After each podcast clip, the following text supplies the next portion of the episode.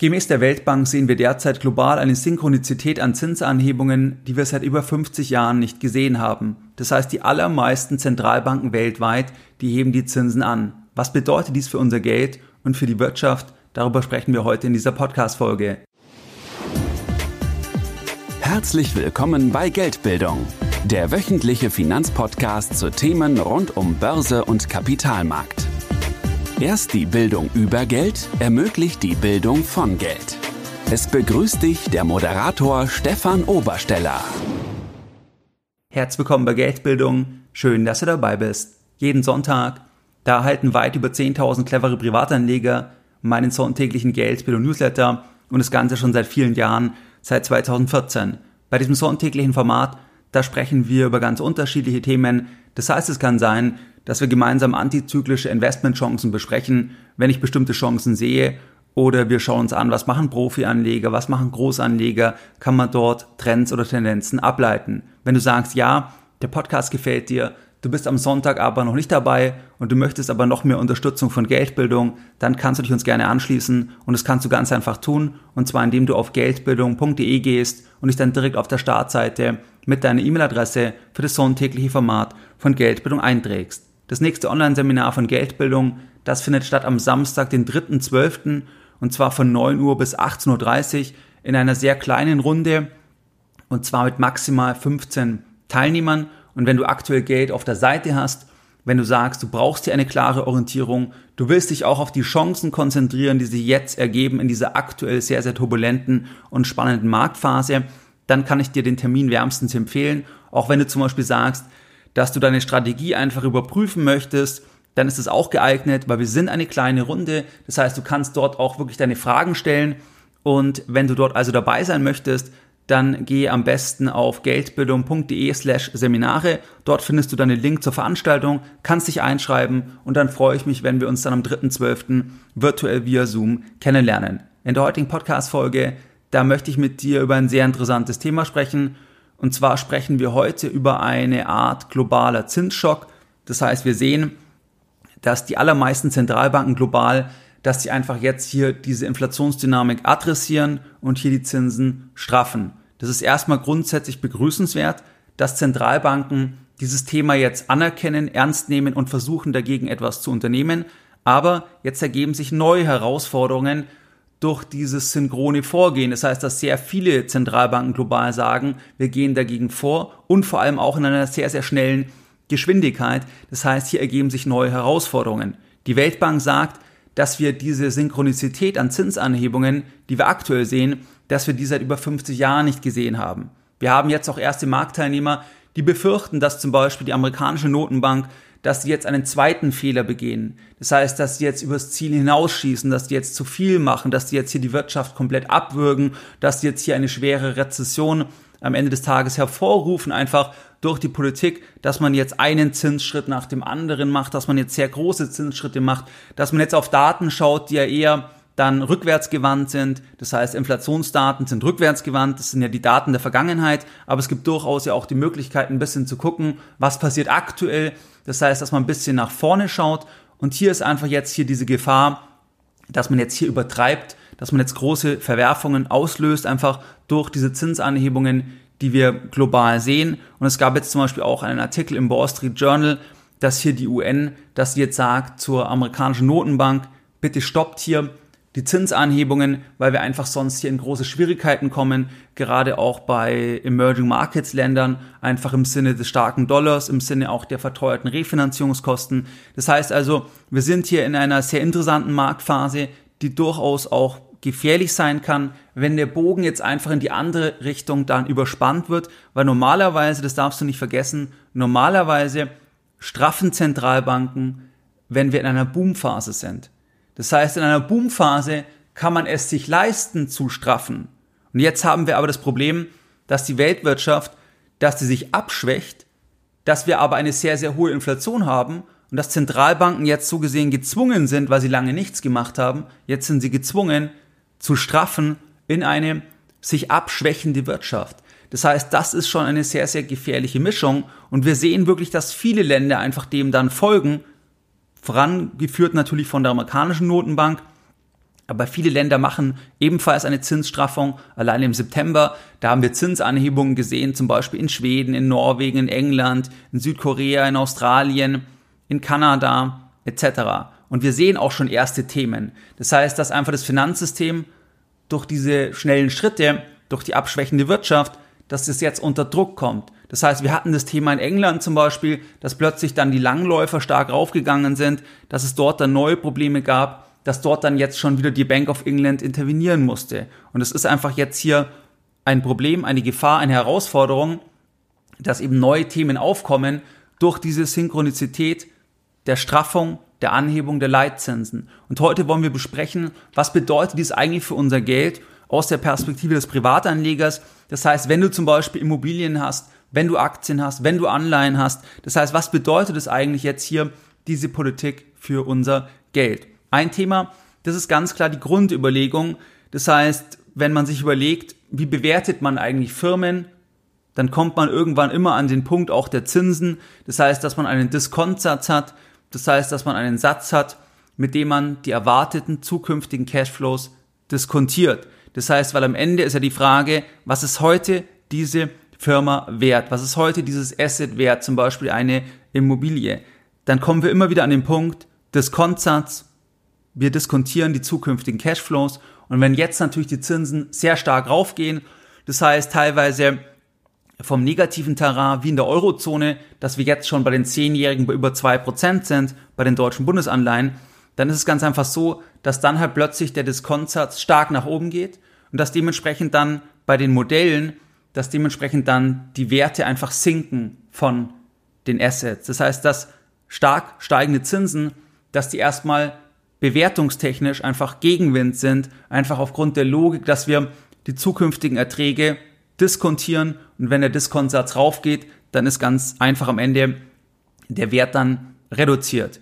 Und es gilt folgende Regel, je weiter der Wert der Cashflows in der Zukunft liegt, je stärker die wachsen, je stärker unsere Wachstumserwartung ist, desto sensitiver reagieren dann die Modelle auf Zinsänderungen. Und das haben wir auch in der Börse gesehen. Das heißt, dass bestimmte Marktsegmente die sind stärker unter Druck gekommen, unter anderem auch wegen dieser Zinsthematik, weil die einfach zinssensitiver sind. Das heißt also, das ist der erste Punkt und wir können auch einen positiven Aspekt hier sehen, zum Beispiel wenn Firmen Verpflichtungen haben, Pensionsverpflichtungen. Das heißt, dass die sagen, okay, das sind die Verpflichtungen, die wir in Zukunft bezahlen müssen, dann müssen die das heute bereits ausweisen und erfassen, aber nicht als Vermögen natürlich, sondern als Verbindlichkeit, als Verpflichtung.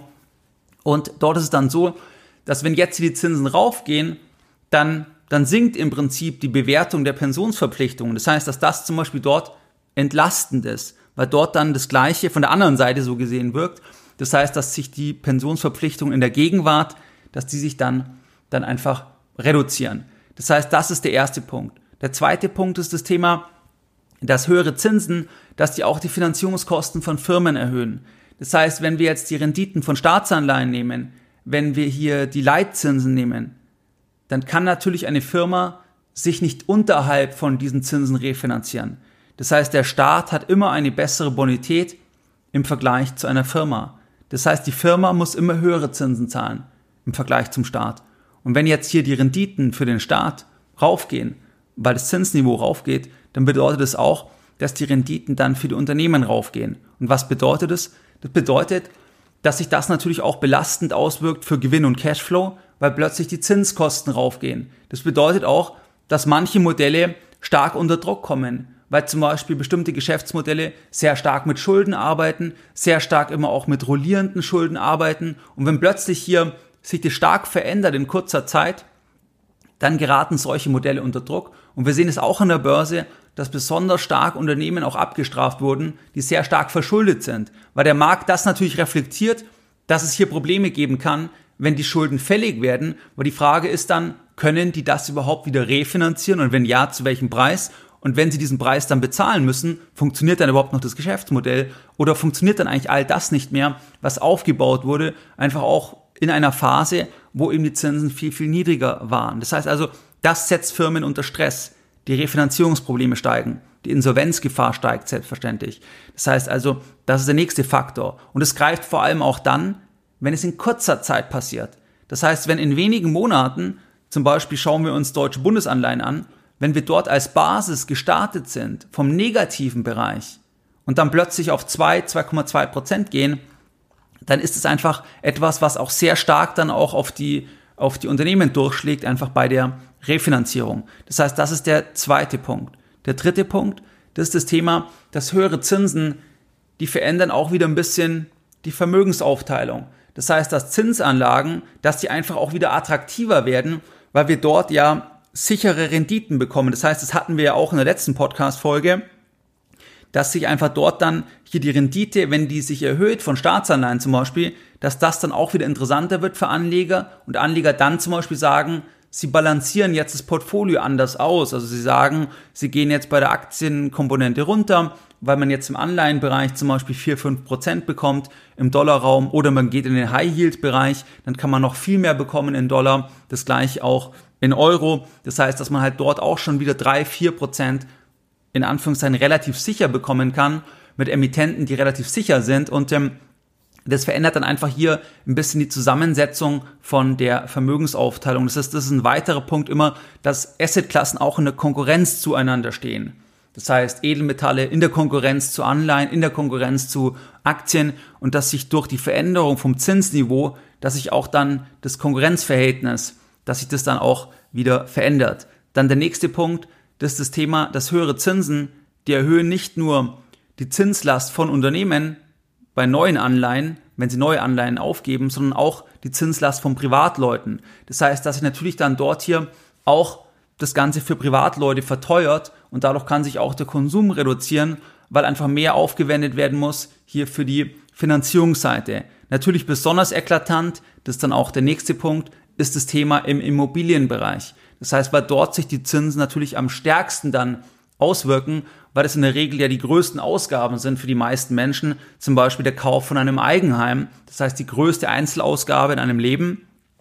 Und dass dort dann, wenn dann die Zinsfälligkeit ähm, erfolgt oder wenn da die Zinsbindung ausläuft, dass dort dann natürlich es einen Unterschied macht, wenn man plötzlich zwei, drei Prozent mehr bezahlen muss, weil dann plötzlich einfach natürlich das verfügbare Einkommen massiv runtergeht, weil die Zinslast so extrem steigt, beziehungsweise dass es in nicht wenigen Fällen auch dazu führen wird, dass, und, dass Firmen, äh, dass Privatpersonen das dann gar nicht mehr bedienen können, weil sie gar nicht so viel Haushaltseinkommen haben, um das dann auszugleichen, wenn halt die Zinsbindung dann ausläuft. Das heißt also, höhere Zinsen bremsen den Immobilienmarkt mit allen dazugehörigen Teilnehmern und der Immobilienmarkt, das ist eine große Säule der Wirtschaft. Das heißt, es ist einfach ein riesiger Bereich und wenn wir uns dort die Refinanzierungskosten anschauen, dann sehen wir halt, dass wir mittlerweile hier bei den Zehnjährigen, also wenn du für zehn Jahre das festschreibst, bei einem Durchschnitt beim FMH-Index, dass du dort bei 3,9 Prozent bist. 3,9 Prozent. Das war auch mal im Bereich von 0,5 Prozent.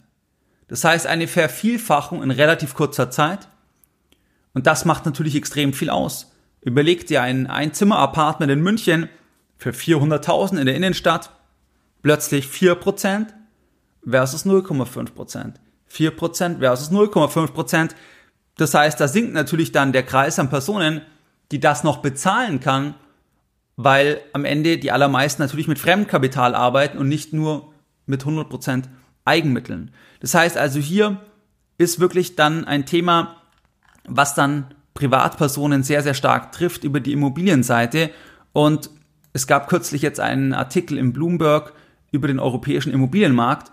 Und dort gibt es eine Aussage von einem Investor im Immobilienbereich, der im Private Equity Bereich tätig ist, aber Focus Real Estate, Immobilien.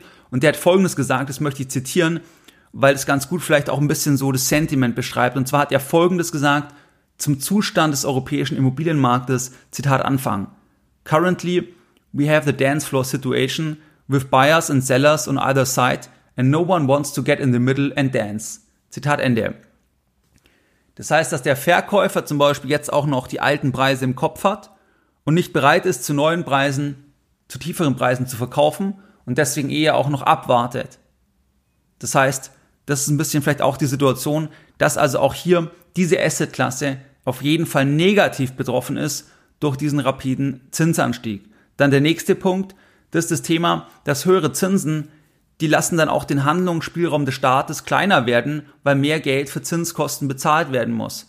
Das heißt, wenn wir uns Deutschland anschauen, dann ist es dort so, dass wir dort mittlerweile bei einer zehnjährigen Bundesanleihe bei 2,2 Prozent sind pro Jahr, also Rendite bis zur Endfälligkeit. Und vor einem Jahr waren wir dort bei minus 0,2 Prozent. Das heißt, vor einem Jahr hat Deutschland Geld verdient mit Schulden und heute muss Deutschland über 2% bezahlen bei zehnjährigen neuen Schulden. Natürlich rollieren die Schulden, das heißt, es werden nur immer Stück für Stück Schulden fällig, die dann zu diesem neuen Zins refinanziert werden müssen. Aber über den Zeitverlauf werden natürlich irgendwann über Jahrzehnte alle Schulden fällig und dann greift immer jeweils diese neue aktuelle Rendite. Und natürlich belastet es dann mehr den Staatshaushalt und das ist aber auch die Basisrendite, die dann eben, die dann auch eine Auswirkung hat auf zum Beispiel die Unternehmensanleihen, auf die Immobilienfinanzierungen. Das heißt, dass das nicht unter dieser Rendite dann liegen kann. Das heißt, keine Firma wird sich zu einer Rendite unterhalb von 2,2 Prozent pro Jahr auf 10 Jahre refinanzieren können, weil die Bonität einer Firma immer schlechter ist im Vergleich zum Staat. Das heißt, das ist der nächste Faktor. Dann auch das Thema, dass höhere Zinsen eine Weltwirtschaftskrise auslösen können, einen Abschwung eine globale Rezession. Das heißt, hier gab es eben die Warnung der Weltbank in dem Artikel in der Studie mit diesem Thema, dass aktuell wir eine sehr, sehr hohe Synchronizität haben und dass es so hoch ist wie seit über 50 Jahren nicht, dass also fast alle irgendwo die Zinsen anheben. Da sagt die Weltbank auch, dass es einfach eine Gefahr gibt, dass man hier dann einfach jetzt auf die Inflation antwortet, was richtig ist, aber dass man dann infolgedessen dass man dann halt eine globale Rezession in 23 auslöst, möglicherweise auch eine Finanzkrise in Entwicklungsländern etc.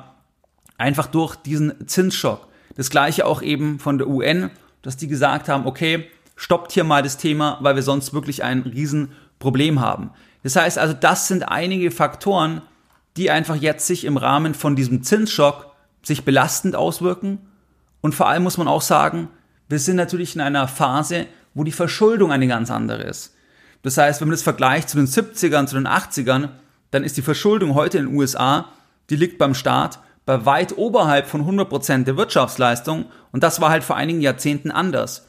Das heißt, dass dieser Anstieg der Verschuldung, da trifft dann natürlich das System noch stärker einen Stresstest, wenn die Zinsen raufgehen und wir sind in einer solchen verschuldeten Situation, auch wenn man sich dann die Daten anschaut zum globalen GDP, dann ist es auch extrem.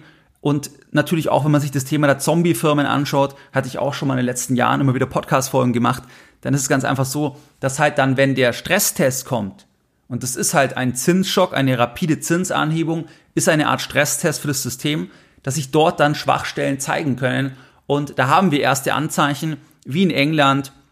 Wir sehen es auf der Bankenseite teilweise und auch das Thema eben Wirtschaftsabschwung, dass das nochmal hier begünstigt wird, dass es einfach hier eine äußerst schwierige Situation ist, weil man hat diese Inflation, man kann nicht sagen, man tut nichts. Auf der anderen Seite ist man bereits in einem Abschwung, man sieht es an den Daten bereits und da ist einfach jetzt das Spannungsfeld sehr, sehr herausfordernd und das war heute mal hier ein bisschen das Thema, dass wir uns überlegt haben, was das eigentlich ausmacht dann mit unserem Geld und auch mit der Wirtschaft. Was waren jetzt die Lessons learned in der heutigen Podcast-Folge? In der heutigen Podcast-Folge da haben wir über den Zinsschock gesprochen.